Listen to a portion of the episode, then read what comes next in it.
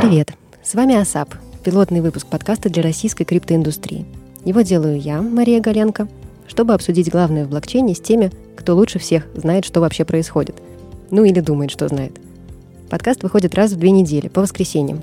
Но когда конкретно этот выпуск пройдет модерацию, непонятно. В общем, я рада, что вы сейчас это слышите. За пределами студии я занимаюсь маркетингом блокчейновых проектов. При этом ASAP – принципиально независимый подкаст. Так что если этот выпуск вам понравится, поделитесь им с друзьями на любой удобной вам площадке и подпишитесь на нас. ASAP поможет понять и принять окружающую нас в блокчейне шизофазию. Тема сегодняшнего эпизода «Как не надо ICO». И у меня в гостях Саша Василенко и Никита Мурашов. Они занимаются двумя разными ICO, которые, как вы понимаете, пока нельзя называть. Привет, Саша и Никита. Здравствуйте. Сначала о насущном. Расскажите, пожалуйста, про ваш бэкграунд и почему вы знаете, как надо и как не надо. Ну, да, на самом деле это не самый новый инструмент, по крайней мере, не настолько новый, как э, мы привыкли его считать. Сейчас появилась там куча информационных каналов, из которых нас на всех льется там как надо, как не надо. На самом деле про то, как э, надо и не надо, это относительные весьма величины. Э, я основываюсь только на том, что я делал до этого. Саша прав, Вот это да, появившаяся несколько лет назад такая альтернатива Kickstarter для весьма специфичных проектов.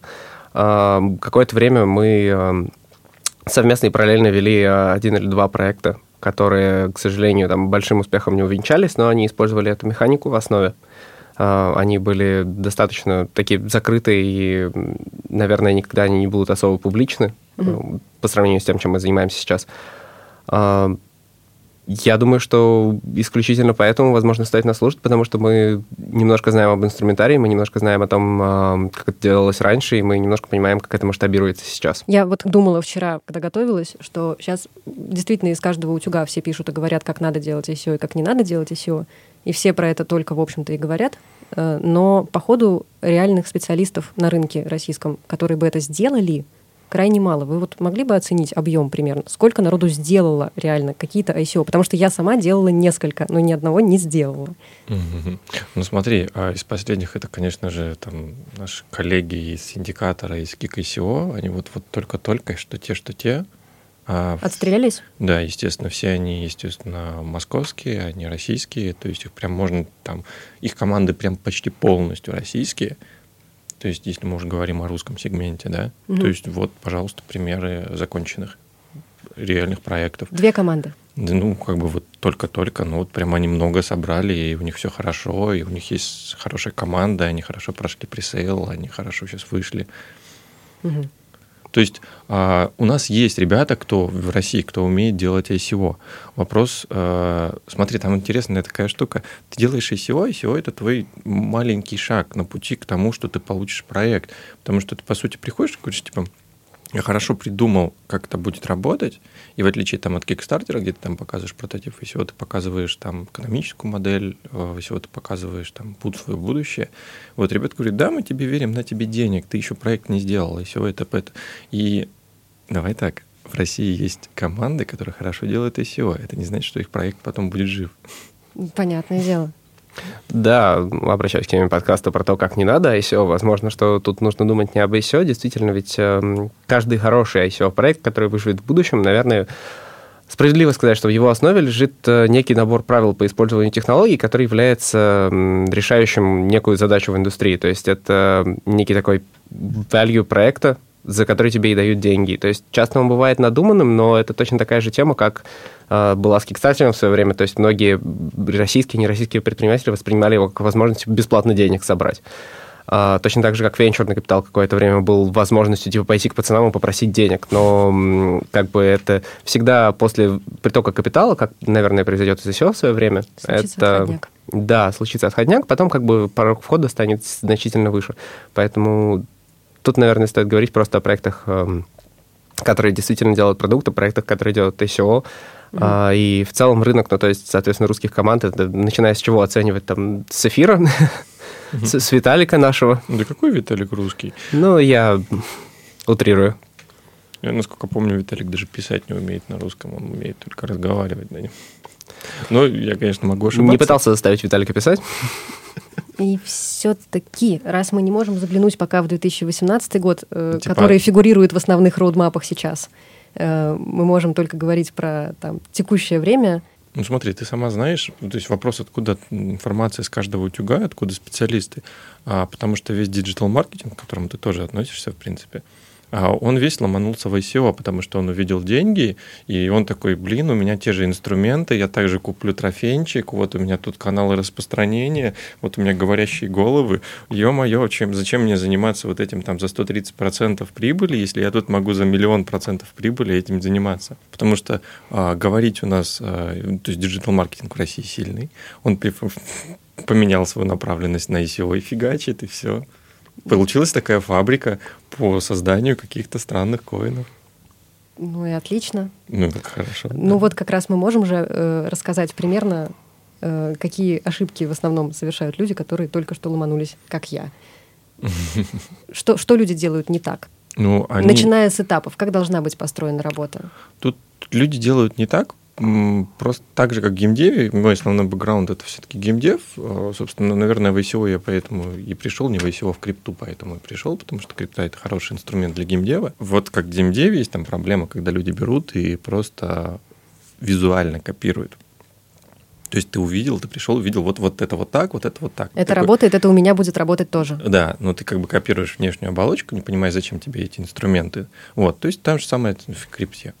Ты приходишь такой, смотришь, вот у этих сайт, и он должен быть космический. Окей, у меня должен быть космический сайт. Вот они там какую-то фигню написали в своей документации, я тоже напишу фигню, фиг для мне тут писать. Вот у меня Вася есть, он хорошо разбирается, он пишет документацию. Вот. Приходишь к Васе, говоришь, напиши документацию. Вася говорит, я ничего не знаю про ICO. Он говорит, да не надо про ICO, просто напиши, они там скинутся, все нормально Ну так все нормально же в итоге? А у кого? Когда Васян написал? Нет, ненормально. Ненормально. ненормально, нужно провести большую работу. И как бы Какие у нас ошибки? Ошибка первая. Я думаю, что у меня, что я могу сделать это там за 15 тысяч рублей. На коленке за две недели? На коленке за Лендинг две недели. с, со счетчиком? Да, лендинг со счетчиком, вот, а трафик мне не нужен, или он у меня есть, или, или самое главное, а, типа, я вообще считаю, что он не нужен. Ну, как бы все, все, все у меня получится просто. Ну, а что там, лендинг сделал, люди пришли, миллионы дали. Ну, да, я согласен, это такая структурная ошибка процесса. Я считаю, что здесь нужно разделить на два основных кластера. То есть есть э, первая структурная ошибка – это продукт, а, это не только копирование в документации, это копирование в продуктах, это копирование механик продукта. Это даже не копирование, а надумывание. То есть э, в первую очередь, перед тем, как писать документацию, да, нужно сначала определиться с тем, что ты делаешь, ради чего ты эти деньги собираешь. Ну, я все-таки адепт таких эм, э, либо дизраптивных, либо эволюционных продуктов, которые действительно доставляют какую-то пользу.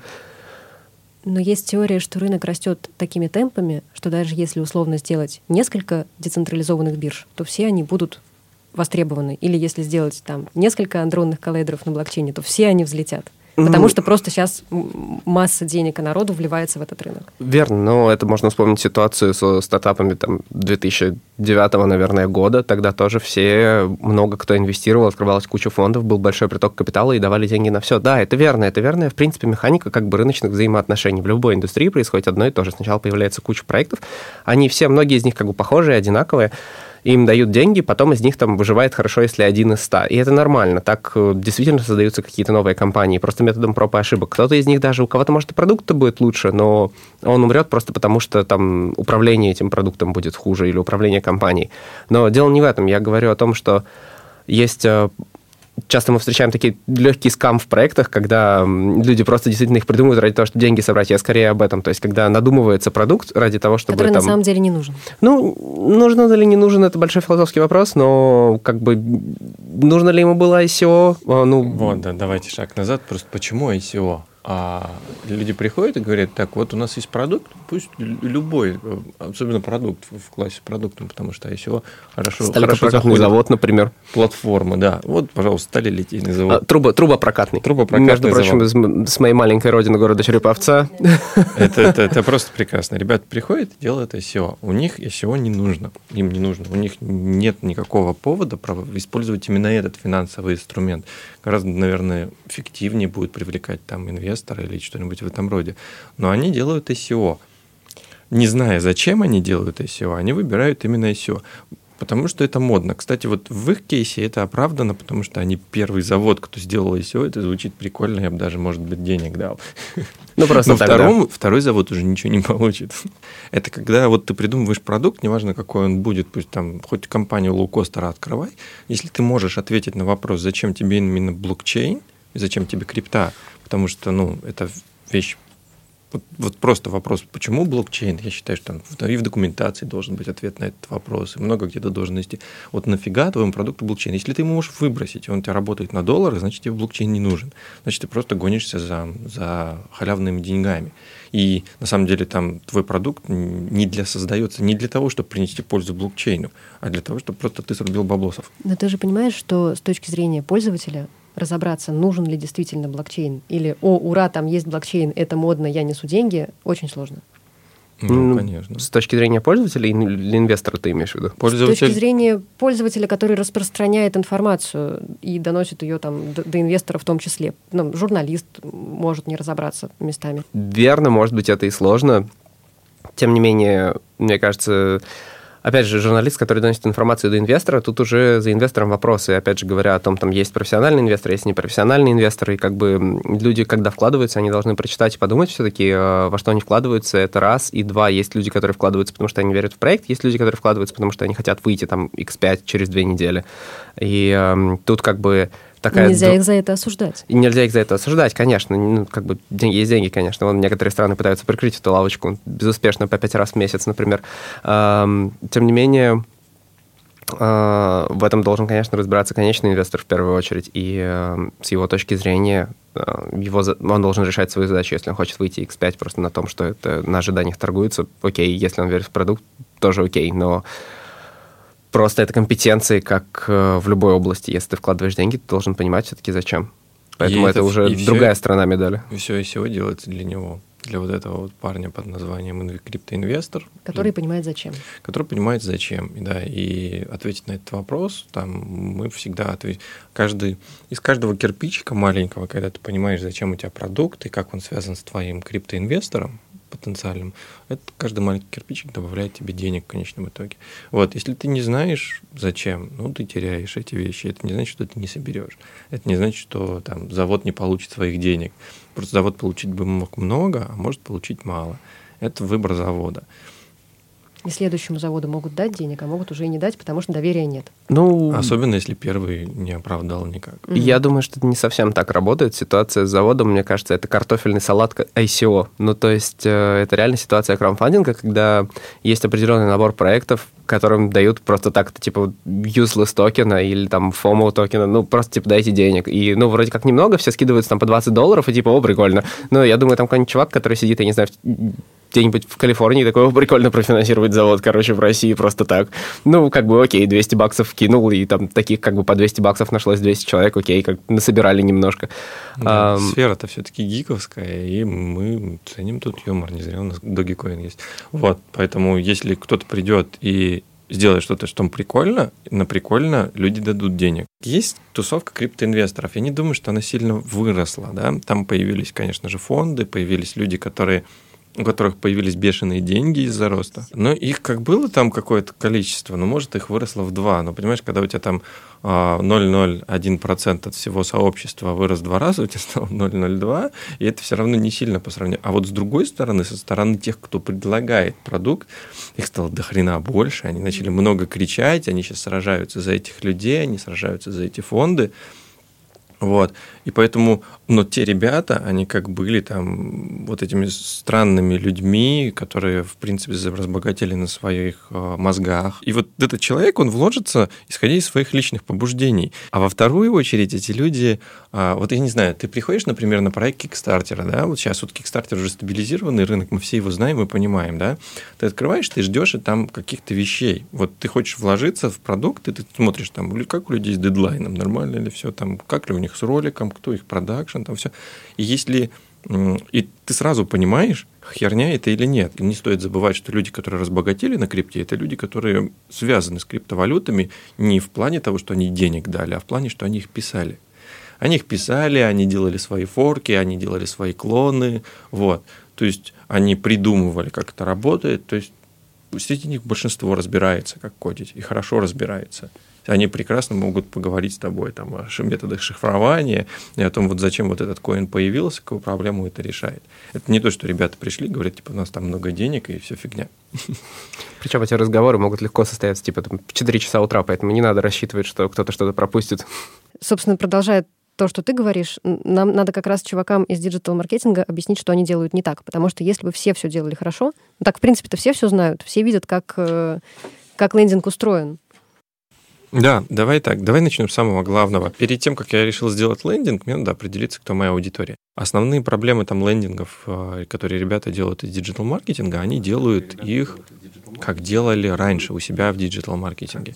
Я прихожу на лендинг, который сделан для клиента. Ну, тупо прихожу лендинг, и мне говорят, типа, там, если ты будешь пользоваться нашим а, продуктом нашего ICO, будет тебе счастье. То тебе будет счастье. Не плевать. Мне плевать вообще, кто будет пользоваться продуктом вашего ICO. Я не являюсь конечным пользователем. Когда, если я вот как инвестор куплю денег, я хочу, ну, ваших, ваших коинов, я хочу быть уверен, что они вырастут. Я либо хочу уверенным, чтобы они вырастут для долгосрочных инвестиций, либо я хочу быть уверенным, что я смогу их правильно сбросить на бирже для краткосрочных инвестиций. И я не знаю, почему вы пытаетесь мне рассказать, какие бенефиты будут у энд-юзера. То есть лендинг ориентируется прежде всего на крупных инвесторов. ICO-шный лендинг, да. Есть, может быть, лендинг сайта, который рассказывает о том, как вы полетите в космос своим продуктом. Пожалуйста, это одно. Но ICO-шный лендинг — это для людей, которые будут заносить деньги. Что заставляет людей, заносящих деньги, принимать решение? А, как я уже говорил, эти ребята более-менее понимают, что куда вкладывать деньги, зачем им вкладывать деньги. Они понимают, из чего состоит продукт. Вот эти, вернемся просто ко всем инструментам. Лендинг — это финал. Хорошо, давайте тогда вот до лендинга. Сколько народу, как вы думаете, должно быть в команде, э, которая готовит white paper? И кого потом набирать? Вообще, какого размера команда может вывести проект на ICO? Есть идеи? Core команда для того, чтобы просто составить базовую документацию, на самом деле большая не нужна. Но нужен достаточно серьезный коммитмент от этих людей, достаточно серьезные компетенции на тему того, как э, например, анализировать рынки. Это, в принципе, не какой-то супер новый rocket science, это достаточно э, стандартная, как Саша уже сказал, для любого способа краудфандинга, продукта, whatever, э, достаточно стандартная штука. Мы должны заработать доверие первую очередь. Доверие зарабатывается достаточно стандартными способами, там хотя бы аналитикой рынка, там, предикшенами и так далее. Соответственно, а, я бы сказал, для подготовки базовой документации нужно на самом деле ну, 4 человека примерно. Аналитик, а, возможно, если есть под рукой какой-то legal, чтобы понимать, что ты там не совсем дичь творишь, либо дичь, которую ты можешь хотя бы оправдать, типа Арагона, да, то есть, да, это ломает вообще все там устои юридической регистрации, но это прям настолько круто, что можно. Э, наверняка маркетолог, неплохой технарь, и, ну, по-хорошему, типа, архитектор слэш-продуктолог. Э, в общее время подготовки хорошего ICO, да, там в таком спортивном, скажем, режиме, когда все готовы вкладывать в это много времени и с правильной с правильной отдачей, с правильной поставкой задач, это 3-4 месяца, чтобы подготовить что-то прям хорошее, это чтобы успеть составить э, там advisory лист и его как-то собрать, чтобы успеть повстречаться там с инвесторами предварительно, может быть, где-то на тусовочку ну, засветиться. Про все и все. Мы сейчас говорим про то, что ты еще не начал делать сайт. А, конкретно подготовить документацию месяц, ну, то есть четыре человека, три-четыре человека способны это сделать за месяц, либо два, там, я не знаю, очень талантливых человека. По-хорошему, по-хорошему, это же ICO-шные проекты в основном еще очень идейные штуки, поэтому хорошим таким элементом является наличие какой-то идеологической позиции, что, в принципе, хорошо для всех продуктов, и для, hardware, и для хардверных тоже. То есть э, с чего там Apple начинался, да, со слоганом Think Different, то есть они конкретно обозначали свою позицию, это людей привлекало изначально, то есть до того, как это стало таким масс-маркетовым продуктом, когда он был еще более-менее нишевым. Поэтому наличие какой-то идеологической позиции на тему, опять же, вернемся к Арагону, мол, ваша компания будет существовать везде и нигде, mm-hmm. и э, Э, как бы границы не будут иметь для нее значения, грубо говоря. Это уже такая типа позиция, что старые социальные институты устарели, и как бы они не очень этого стесняются, у них есть определенные там ссылки на то, что вот мы почитали там труды чуть ли не Маркса и воодушевились и подумали, ну все, типа криптоанархия и немножко коммунизма туда вбросим, и вообще замечательно, поэтому а, такая позиция тоже хорошо доставляет, поэтому как бы аналитик еще с этой задачей иногда неплохо справляется. Если мы все-таки написали документацию и все классно. Нет, нет, нет, прошел месяц, вы просто прошел месяц, да. Дальше вы более-менее осознаете, что вы делаете, потому что даже если вы решили вот сейчас, вот, вот сейчас вот прям решили, что это офигенная идея, она полностью хорошо работает, вы когда месяц будете ее формализовать, превращать в слова, она обрастет, изменится и станет уже действительно нормальной. То есть можно сказать, что через месяц после того, как начнете работать над проектом, вы поймете, что вы делаете. Хорошо, кстати, если через месяц. Это прям вы молодцы большие. Ну, как и везде, процесс формирования продукта итерационный. Главное, опять же, определиться с тем, что ты делаешь в первую очередь, а какой у тебя там end goal. Хорошо. Вот. Ну вот, допустим, мы правильно начали, и через месяц оно сформировалось. А дальше что? Да, и за этот месяц там, по взаимодействию с рынком, по взаимодействию с этим, вы находите конкретные, вы понимаете, начинаете, какие конкретные кейсы, к кому вы придете. Вы понимаете, кто будет вашими партнерами, вы понимаете, какие люди бы вкладывались в это. И вот тогда вы начинаете общаться со своими адвайзерами. То есть у вас есть документы для того, чтобы прислать кому угодно, там, поехать на встречу, пойти на какую-то конференцию и сказать, ребят, у меня вот такой вот продукт, я знаю, что вы, например, я его делаю там по производству мягких игрушек, вот, пожалуйста, вы разбираетесь в мягких игрушках, давайте вместе обсудим, что мы можем сделать, и насколько вам это интересно, насколько нам это интересно. И вот эти вот ребята, вот адвайзеры, они помогут а, с, с выходом ну, на рынок, грубо говоря, потому что... А, потому что они уже там. Они уже там, да, и от них хотелось бы... То есть вряд ли от адвайзера мы ждем, что он за нас сделает работу. Это, ну, то есть это глупо ждать. Он не сделает это, но он может помочь нам с go-to-market. Он может рассказать нам, как наш продукт попадет на рынок. Как по вашему опыту, адвайзеров обычно нанимают или их мотивируют как-то иначе? Как в любой индустрии людей надо мотивировать. Если люди готовы бесплатно работать с тобой, значит, у тебя все хорошо пойдет. Потому что тогда они действительно адвайзят. Они выполняют свою очень четкую роль, они помогают твоему продукту развиваться, они помогают в публисити твоего продукта.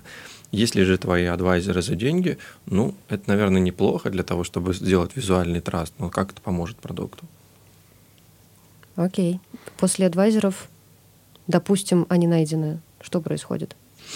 Ну, мы... ну, для начала параллельно с адвайзерами тебе все-таки нужно расширить, если ты там начинал вдвоем, втроем. Пора. А, пора, пора, да.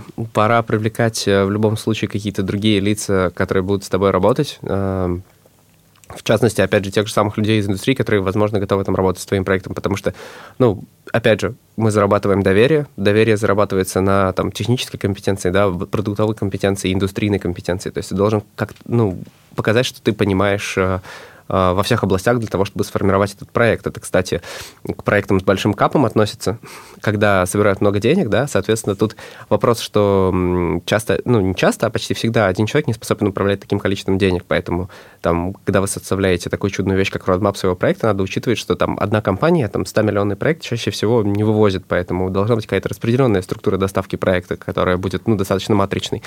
В любом случае, параллельно с адвайзери нужно набрать себе какой-то полный тим, мало того, там, определиться с маркетингом в это же время. И всей вот этой командой, там команды сейчас разрастаются до там, 10-12 человек легко уже на текущий момент а, для того, чтобы довести этот проект. В том числе, в том числе Advisor Report посмотрит на твою экономику и скажет, что она, ну, как минимум, не очень.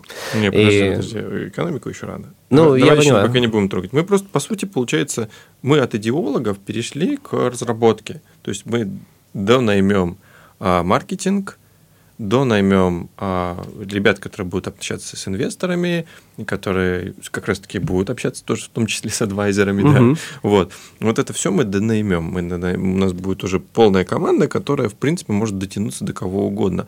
То есть за месяц мы заложили понимание, а, сделали первичные инструменты, с этими инструментами пошли с новой командой куда надо. Есть э, мнение, что людей, которые разбираются на рынке, не так уж и много, поэтому нанимают дорогих специалистов по пиар и по маркетингу, ну, я про, про свою как бы поляну говорю, на консалтинг, консультируют несколько проектов, а в проектах самих сидят джуниор-специалисты, которые типа делают, что им скажут. Как вы думаете, этот подход вообще рабочий? Если э, ты на этапе формирования там, своего продукта вообще э, определился, кто там твоя аудитория, если ты знаешь, где вытащить этих ребят, если ты знаешь, какие инфоповоды сделают так, что на твою аудиторию попадет эта информация, то, конечно, у тебя может быть сидеть толпа джуниоров, которые это все будут делать. Другое дело, что как раз тебе и нужен для этого дорогущий маркетолог и дорогущий пиарщик, который тебе ответит на эти вопросы. Значит, все логично. А Окей. если ты как бы сам можешь на них ответить, поздравляю, ты хороший пиарщик или хороший маркетолог. Нет, ну, честно говоря, я все-таки считаю, что на текущий момент у тебя должны быть какие-то выделенные люди с хорошей головой, которые не боятся исследований, потому что Конечно, консалтинг это хорошо, но либо есть, э, есть на рынке там ребята, которые полностью забирают под себя, да, маркетинг там за определенный процент и так далее. Есть даже там коробочные солюшены, где люди тебе все делают, и там смарт-контракт для выпуска токена первого, и э, какой-то маркетинг базовый, и даже там advisory board подгоняют, да. А, то есть либо такие ребята, я не могу, к сожалению, там делать большие рекомендации по поводу работы, либо все-таки, мне кажется, у тебя должны быть выделенные люди с джуниорами, опять же, с джуниорами такая специфическая ситуация, потому что есть джуниоры, а есть джуниоры. И если у тебя как бы ты, тебя посчастливилось найти активных ребят там с хорошим английским, китайским, rest in pieces, китайским. А, а, если тебе посчастливилось найти, в общем, ребят с головой, которые способны быстро схватывать информацию, учиться и взаимодействовать на площадках, на которых они до этого не взаимодействовали, да, то есть специфических, и там, читать на выходных документацию и работать, то да, это рабочий подход, просто, ну, есть такая фраза «нанимай лучших», я для себя ее формирую как «нанимай подходящих». Тут реально вопрос в том, что нанимай подходящих, и тогда, да, это рабочий подход. Но он, это не какая-то калька, по которой просто можно, у, адвайзер, и типа 10 джуниоров, они все сделают. Угу. Окей. Самое главное будет сформировать для них задачу, что делать. А они не всегда смогут, то есть они сами вряд ли смогут. Я сейчас встречаю людей, которые говорят, приходят, говорят, я знаю, как сделать ICO. Вот. А еще есть другие, которые приходят и говорят, вот, вот сейчас все, что в ICO, это полная херня, а я вот знаю, как правильно, вот правильно, особенно хорошее слово, вот. И, естественно, эти люди будут пользоваться теми инструментами, которые у них есть в голове, потому что они говорят, а если они знают, как правильно, они точно, точно у них прям четкий родмап, вот это, вот это, вот это, вот это. Но рынок и сегодня устоявшийся рынок. Мы говорим сейчас только о тех вещах, без которых жить невозможно, там, в виде сайта и white paper, но все остальное опционально. И если кто-то найдет на самом деле вот эти, из этих ребят, которые приходят, говорят, я знаю, как правильно, кто-то найдет новый способ доноса информации, вот, и придумает какую-то общую площадку для этих дел, или придумает какую-то новую штуку по тому, как там, доносить до людей идею, собирать с них токены, все, пожалуйста, он тоже, тоже получит то, что ему нужно. Рынок слишком молод, у него есть а, просто то, что на нем есть, те инструменты, они вырисовались, потому что он так строился. Людям нужен лендинг для того, чтобы правильно сконвертироваться, людям нужен white paper для того, чтобы понять, что у тебя происходит, людям нужны траст в виде там адвайзеров, потому что они хотят видеть и команду, которая это все довезет, как и в классической инвестиции, и людей, которые эту команду поддерживают. Вот. И, естественно, людям там нужны какие-то дополнительные штуки, документы, о которых они там не часто говорят, например, проспект, вот это документ, который уже формирует экономическое предложение для конечного инвестора, они не всегда публичные, можете, конечно, их погуглить. Вот. А, это все выходит из того, как рынок развивался. Но кто-то может принести новый инструмент. Другое дело, что не надо приходить сюда с классическим digital пониманием, просто заливать это все трафиком и ожидать, что у тебя будет хороший конверт. Потому что ребята, которые будут вкладывать в тебя в основные деньги, они не будут переходить на тебя через рекламу Фейсбука. Они послушают своего другого другана, такими же большими деньгами и скажут, типа, ну, нормально, можно к ним пойти, да, хорошие ребята. Если переходить от общего к частному, вы можете рассказать про ICO, которое вы делаете? Э, или совсем нет? Нет. Вообще нет. Ну, Сейчас. В другой что, раз. Что именно? Нет, нет, нет. Какие были ошибки совершены? А. Раз у нас тема про ошибки, я не буду тогда докапываться до планов, до сути вопроса. Да, Где да. вы накосячили? Или мы? А где ну, в, основном... в разных проектах по-разному, конечно.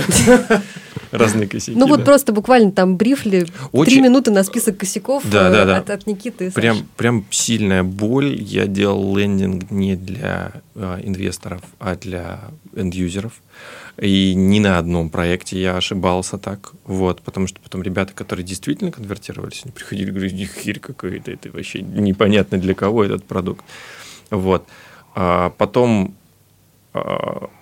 была ошибка а, с тем, что не уделено было достаточно много внимания личным контактам. Личные контакты важнее вообще, чем любая рассылка, чем любой покупки трафика.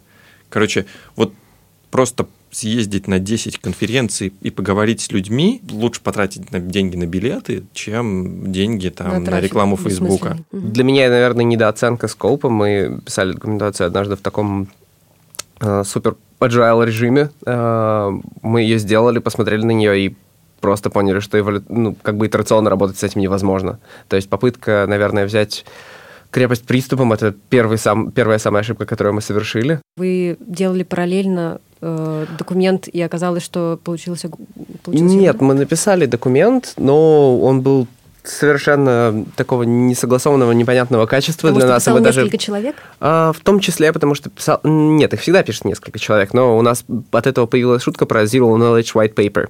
А, это когда никто до конца не сформировал продукт, друг другу не объяснил, и типа все начали писать. И, то есть э, документ-то вышел, он вышел такой солидный, даже на 25 страниц, писали его все люди с пониманием продукта и так далее, но там, когда его читаешь в целом, получалось такое, ну, кто в лес, кто по дрова. Лапы ломит, хвост отваливается, как дядя Да, Федор писал да, письмо да. из деревни с шариком. Да. Это, кстати, я натыкался на такую ситуацию даже пару раз. Довольно забавно. Ам, Как надо. Как надо? Надо... Ну, есть такая последовательность. Сначала сформировать э, one-pager проекта, потом писать white paper хотя бы. Это как бы первое вообще просто... Я думаю, что не надо даже пытаться, пока вы не согласовали one-pager, если вы там в пяти предложениях не можете рассказать, что вы делаете. Опять же, вернемся к VC. Это стандартная типа pitch-ситуация. Если ты не можешь там в пяти предложениях объяснить, то это вообще всем не очень интересно. И, соответственно, это... Все это всегда воспринимают как барьер, но на самом деле это должно быть органическое понимание, что если ты не можешь себе объяснить, чем ты занимаешься, то другим объяснить будет еще сложнее. А, Поэтому, ну, сначала как бы надо сделать research и объяснить себе, как надо. Ну, есть несколько подходов там к написанию таких документов. Я считаю, что вполне можно его делать...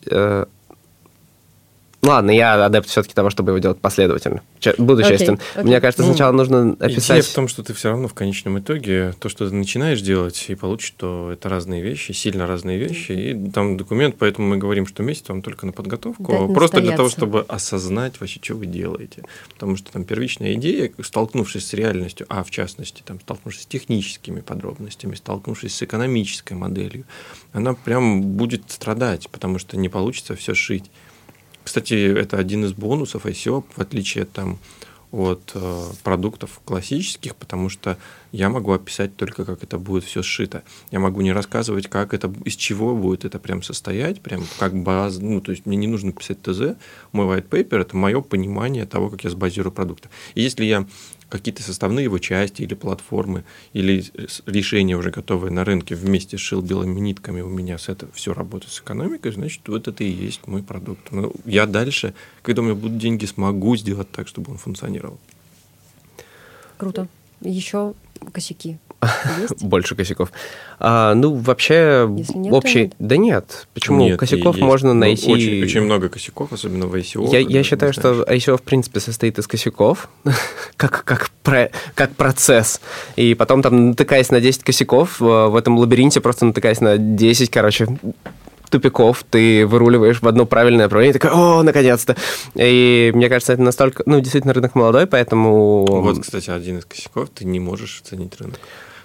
В рынок э, крипты он прыгает, там запретил Китай, все, там где-то умерло. А, и- а ты такой, такой, типа, я иду в Китай. Пришел в Китай и, и ушел из Китая. Вот. А есть иллюзия того, что рынок стабилен. Это... Ой, я могу дать хороший совет. Ну, это- Просто торгуйте. Ну Если вы да. торгуете, а, то вы понимаете, как работает биржа, как работает крипта. И вы теряете вместе с рынком, приобретаете вместе с рынком. И вы ближе к рынку. А другое дело, что если вы не торгуете, вы просто делаете для чего-то, а потом офигеваете от того, что у вас целый там сегмент рынка отвалился. И не можете понять, почему. И начинаете там ждать, когда Китай вернется. Вот таких вещей, короче, делать не надо. Если будете торговать, будьте хотя бы внутри рынка. Ну да, вот еще один косяк сразу выплывает. Это там слишком ранний IR, когда ты, написав там первую вариацию документов, начинаешь бегать по инвесторам, тратить там деньги на билеты. Опять же, например, в тот же Китай, достаточно известная ситуация, ну, хорошо, для нас известная. Когда люди начинали, там, ездили в роуд-шоу, и потом вот случалось что-нибудь как с Китаем, и просто так, ну, клево, как бы потратили время, набрали контактов, но теперь это, это все еще но интересно. он был ранее же не, не потому, что, в смысле, что никто не мог предугадать, что Китай сотворит. А, верно, но в целом для проекта должна быть... Вот для этого Как- вам нужен юрист, который вам расскажет о том, какие проблемы с ликвелом, какие риски.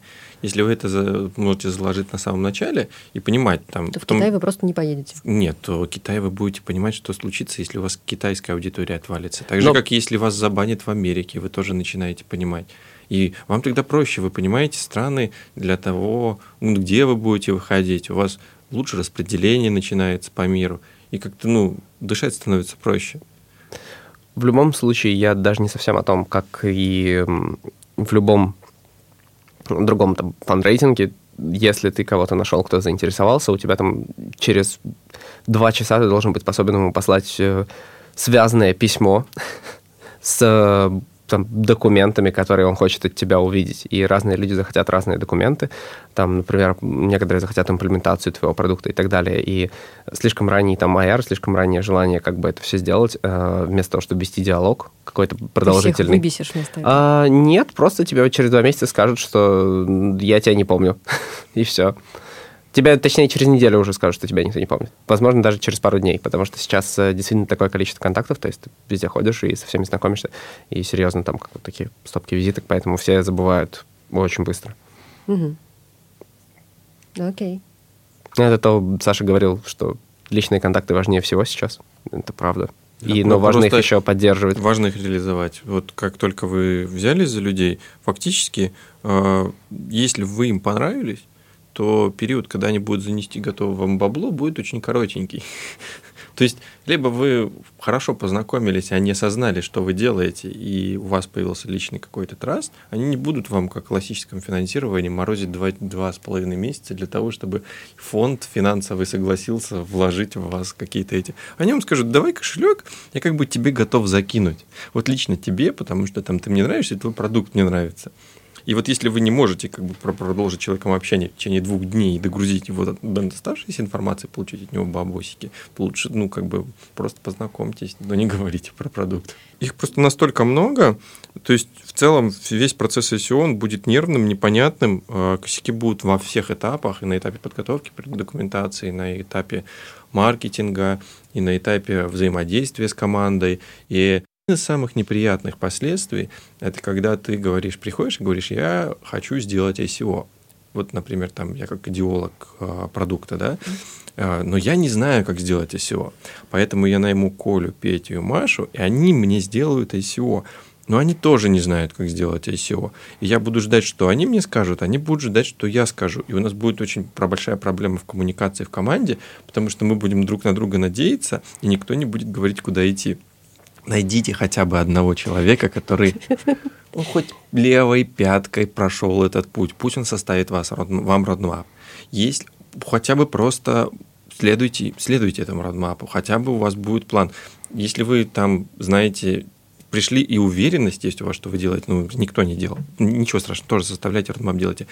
А, дайте людям вот этот вот путь, потому что они будут принимать, приним- ну, как бы прин- использовать свои инструменты, которые у них были. И если вы не сойдетесь в этих инструментах, то вы потратите огромное количество времени просто на то, чтобы осознать, что вы не знаете, как делать SEO. Я бы, наверное, я понимаю, что у нас такая получилась секция из разряда вечные вопросы русской литературы, потому что серьезно половину этих советов можно применить к любому вообще продукту. А, и я сам всегда удивляюсь, когда я слушаю подкасты или смотрю видео, и такой, блин, ну как бы можно везде положить. Капитан, да? Ты, ты рассказал, капитан говорит, как конкретно сделать. Ну Нет, да, вот да, зачем да. эти вот Да. общие вещи? Это- В конце концов, то, что как бы нужен корабль, чтобы плавать, мы все знаем. Нет, ну, Саша прав. Во-первых, этот совет действительно нужно принять к сердцу. Взаимопонимание вообще ключ таких, э, в принципе, в, в любых проектах, но в таких коротких и насыщенных, где у вас Он действительно будет, очень много работы. Он будет рисковый, вы часто будете терпеть неудачу в каких-то сегментах, и если у вас нет как бы желания договориться и нет желания принимать другие инструменты, то будет очень тяжело, потому что если ты нанимаешь маркетолога и говоришь, мы делаем ICO, ты крутой маркетолог, например, в digital е, он говорит, да, я крутой маркетолог в digital е. Ты ему говоришь, смотри, короче, вот Facebook не нужен. Он такой, подожди. Что значит Facebook не нужен? Ты ему говоришь, ну, короче, вот тебе много денег, покупай трафик, но Facebook не нужен. Ты такой, окей, и заливает все в Facebook. Вы потом после этого ругаетесь, у вас результата из этого нету, но вот тот человек должен готов принять. Надо, короче, брать в команду тех, кто готов учиться. Ну и мало того, иногда готов факапнуться конкретно. Да. Но еще я хотел заметить, приятно. что помимо этого, действительно, мы поднимали уже эту тему, как бы уравнение работает всегда одним образом. Вложить x и потом его на что-то умножить, но этот x все равно придется вложить. То есть э, косты на самом деле растут, и вы вписываетесь, мы уже начали с того, что там 3-4 человека, а потом команды растут там до 10, то есть э, либо у вас есть очень крутая идея, на которую возьмете пресид э, каким-то образом, либо вам нужно как-то продумать этот процесс, потому что э, просто так на коленке успешно что-то сделать, наверное, уже не выйдет. Немножко поздновато. Можно было еще весной, можно было проскочить. А сейчас уже действительно становится посложнее, и дальше как бы проще не будет. Дальше пойдут... Э, сейчас такой, типа, второй волны проектов много инфраструктурных, серьезных, то есть они не то чтобы там на какую-то большую развлека... даже публичность настроены, то есть они решают там какие-то инфраструктурные проблемы в различных областях, вплоть до там сейчас что-то по коммерческой недвижимости, прям много проектов всяких токеновых.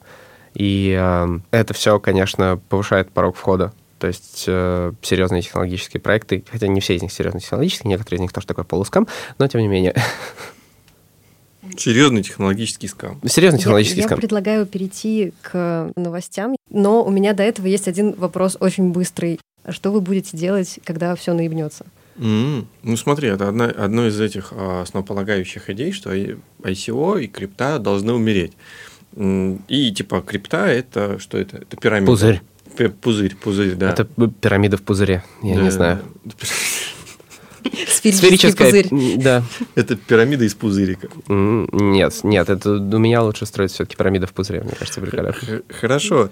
Ну, как бы, да, хорошо, это сейчас экономическая волна. Там два года назад это было там развлечение для задротов. Теперь это как бы экономическая волна. Теперь это все еще развлечение для задротов, только у всех денег стало больше. У всех денег сильно больше стало, да. Вот. И, и что значит это умрет? То есть, как это умрет? И каждый раз, когда крушилась какая-то сфера, там, да те же стартапы, бум стартапов был, все говорили, а что будет, когда стартапов бум закончится? Ничего, останутся нормальные стартапы. Доткомы, да, тоже. Что, что останутся? Останутся нормальные ребята, те, которые нормально на этом рынке выжили, которые сделали что-то хорошее и которые продолжают зарабатывать. Вот. А всякая шелупень, она уйдет на следующий как бы этап. Ну, всё. это то, о чем я и говорил. То есть это нормальная ситуация, всегда будет тысяча проектов, из них выживет там 10 максимум. И ну, это серьезно, это уже третья, четвертая или волна такого. Ну, то есть этот вопрос предполагает, типа, на самом деле, этот вопрос звучит так, типа, там, привет, я шелупень, я хочу сделать ICO и заработать бабла по-быстрому. Что будет, когда эта херня как бы развалится, а я останусь как бы без проекта и без баблосов? Хорошо? Вопрос не по адресу. Окей. Э, Нет. Нет, это просто такой, э, типа, а мы хотим какой-то стабильности. Хотите стабильности, вкладывайтесь в банки, я не знаю. Это высокорисковый рынок, в котором все меняется постоянно, в котором просто одна страна способна обвалить там курс валюты на 30% за сутки. И типа, вот вы приходите, спрашиваете, а что будет, когда развалится? Ну, ничего, нормально будет. На его осколках что-то появится. Ну, тут как бы можно делать любые прогнозы на самом деле. Э, Потом, я не знаю, будет новый высокорисковый инструмент финансирования. ну, то есть они всегда будут. Поэтому я Это даже не знаю, если ты спрашиваешь о том, в первый вагон. Нет, да, просто где, где мы будем после этого работать или что. Да-да-да. А, Ну, так вышло, что мы сейчас в первом вагоне. Что нам уже волноваться? Ну, там Чего уже бояться, да? Чего же бояться? Окей. На этом месте выдыхаем с ICO и переходим к событиям прошлой недели. Делаю я это потому, что не всегда понятно, чем новости обернутся для владельцев криптовалют и для тех, кто в теме. Темы у нас такие. Ну, понятно, что Корея тоже запретила ICO, а Австралия регулирует ICO. И, и что теперь будут делать китайцы, и что это значит вообще для проектов блокчейновых? Регуляция и запрет. Мне кажется, для блокчейновых проектов это в основном значит приток мемасов. Потому что я уже вчера видел столько картинок на просто на все возможные темы по поводу регуляции. Где ты их смотришь? Я не вижу Да постоянно кто-нибудь скидывает. Но на самом деле... Где их смотреть, Reddit? М, Да, Где- во-первых, где Reddit. люди читают про крипту? И пишут Ре- про крипту. И пишут про крипту. Reddit. Окей. Да. Потом, потом ребята, которые проснутся, журналисты с утра, там всякого форклога, утащат- Прочитают Reddit. прочитают Reddit и утащат к себе новости. М, Да.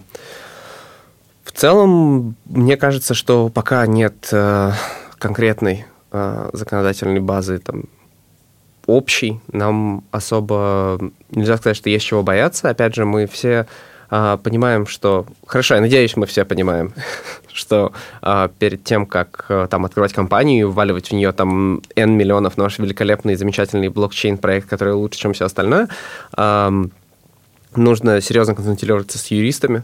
И да, это для блокчейн-проектов это значит все то же самое, что и до этого. У тебя должен быть legal consult и legal opinion на тему того, что ты сделал все возможное а, для того, чтобы сделать это законно верным способом а, финансирования, что твой токен там не является или является security в США, и ты его там либо делаешь жесткий KYC, либо ты его там не продаешь.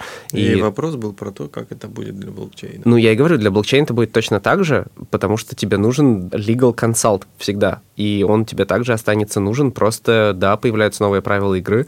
Поменяли ли они что-то до текущего момента? Ну, вроде как, э, как были предикшены, что будет много проектов с выше кэпом и будет N проектов, которые не соберут осенью. Так, в принципе, этот предикшен выполняется, но он, опять же, он достаточно закономерный, потому что точно так же было с каждым инструментом финансирования, который появился 20 лет. Мы достаточно так циклично ходим. Да и тем более, как бы, да, не закрывается ICO, но капитализация криптовалют все равно продолжает расти и будет продолжать расти. И никуда это вообще не денется и будет. Потому что блокчейн это, это просто, как бы я вам скажу, страшную вещь. Монеток на самом деле нет. Никаких денег там на самом деле нет. Это просто история долговых расписок, вот и все. И это просто так вышло, что появилась математическая модель, в которой удобно и хорошо вести э, долговые расписки. Это стало прозрачно там и тяжело прикрываемо. То есть по принципу там банк всегда можно грохнуть, он принадлежит стране, а блокчейн никому не принадлежит, он принадлежит интернету, и грохнуть его безумно сложно. Нет, слушай, вот мне интересно, а как люди это по-другому представляют? Ну, то есть в банковской системе точно так же твои деньги это всего лишь там единицы и ноли где-то на сервере. То есть, Конечно, это тоже с- я история понимаю, ну то есть это же, расписок. да, это тоже история долговых расписок, поэтому я не понимаю, то есть есть какое-то восприятие, мне интересно, коинов по-другому, что где-то есть хранилище, в котором маленькие монетки или что? Ну, как бы это не, я полагаю, что это просто исходит из недостаточного траста. То есть банк очень много лет работал для того, чтобы ты ему доверял. Вот. А блокчейн управляется неизвестно кем, и это пугает. И, естественно, так как это пугает, то это, ну, наверное, там меня все хотят обмануть. Кто конкретно, неизвестно. Ну, кстати, парадоксально, но наличие знака коина, да, как у Арагона, иногда реально выращивает траст. Ну, то есть, м, какие мы милые животные. По поводу траста. э, CoinDesk выпустил э, State of Blockchain за второй квартал 2017 года, и там главным трендом является то, что все ломанули в крипту. Стало трендом. А Это как- уже довольно массовая а история. как Это не не элитная штука, а массовая. А как не ломануться, когда Повлияет можно как? тысячу долларов сделать Ну, за неделю Повлияет как? На, на кошельки конкретные. с каждого В биткоина? смысле, И на на конкретные бизнесы. кошельки. Ну вот, не знаю, я, На я нагрузку владела технически. 0,2 биткоина и радовалась. Да. Вот. А потом как бы в рынок пришло еще там 100 тысяч таких же в моем городе. Ну, Ну. Что будет с моими 0,2 биткоинами? ничего, Ничего, ничего, останутся не лежать на кошельке. Они просто будут стоить дороже. У кого-то был э, хороший расчет на эту тему.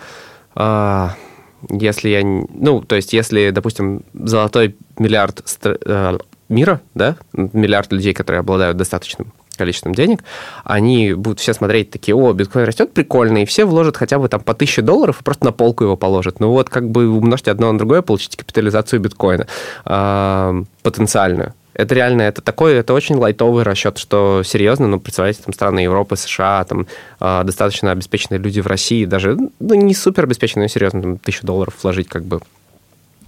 И а, это Я- весьма я- нормальный я, подсчет. встречал чувака, который говорит, я куплю сейчас, говорит, с- 10 биткоинов, говорит, а потом мои дети купят квартиру. Типа того, да, ну, то есть... Это для, э, для кого-то это инструмент долгих инвестиций. Это всегда, ну, как бы люди разные пришли в сферу. Раньше были гики, которым забавляло использовать новую математическую модель для того, чтобы рассчитываться.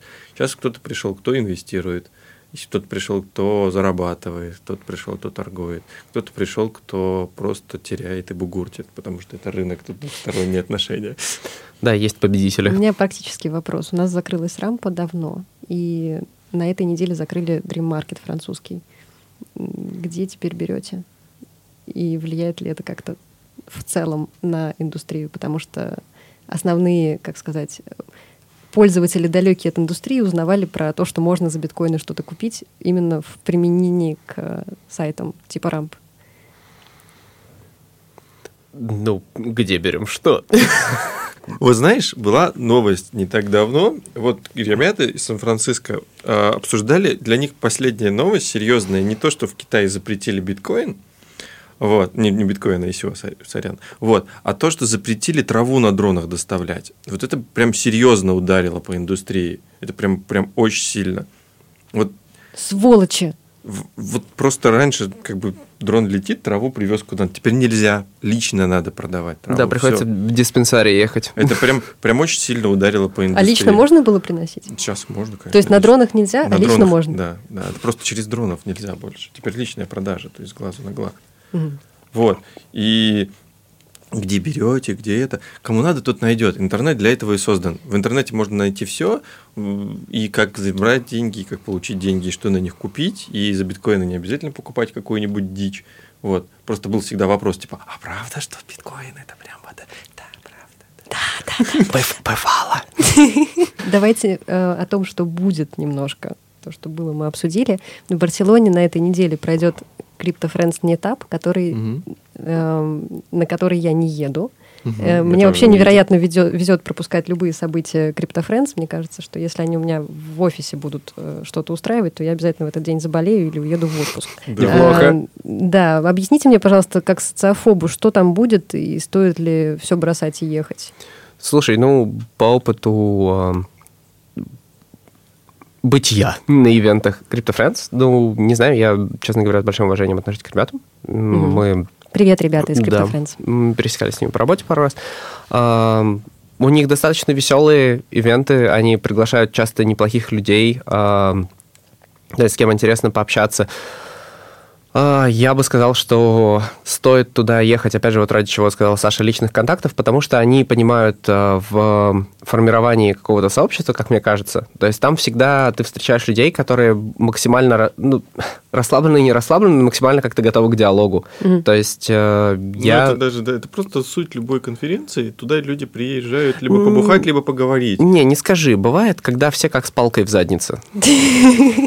Вот почему-то... Я как раз очень боюсь оказаться на таких событиях, честно говоря. Да, я бы сказал, Самое что... главное, это кому самим таком, таким не быть. Это правда. Потому что ты приходишь на событие, и если у тебя такой месседж, что ты не можешь ни с кем поговорить, не надо ходить на такие события. Надо просто подходить и говорить, о, прикольно, чувак, короче, мне надо деньги, дай, пожалуйста. М. То есть это ок. А в этом же и суть. А зачем я еще еду? Я еду на этот ивент А и эти говорю, чуваки зачем «При- там? Привет, Чтобы я- дать? Я, я, я, я Саша, у меня есть вот продукт, мне надо деньги. У тебя есть деньги? Он говорит, не, у меня нет денег, у меня здесь тоже продукт. Я говорю, «Не- мне насрать на твой продукт. Где тут мальчик, у которого есть деньги? Не, ну, может быть, еще вот тот мальчик, у которого есть скиллы, например. Да, А От ваших проектов никто не едет? Нет. Слушай, я не знаю лично, если вот я выберусь из замечательного города Санкт-Петербурга, то можно, в принципе, и слетать. Пока просто здесь. Окей. Там другие немножко планы.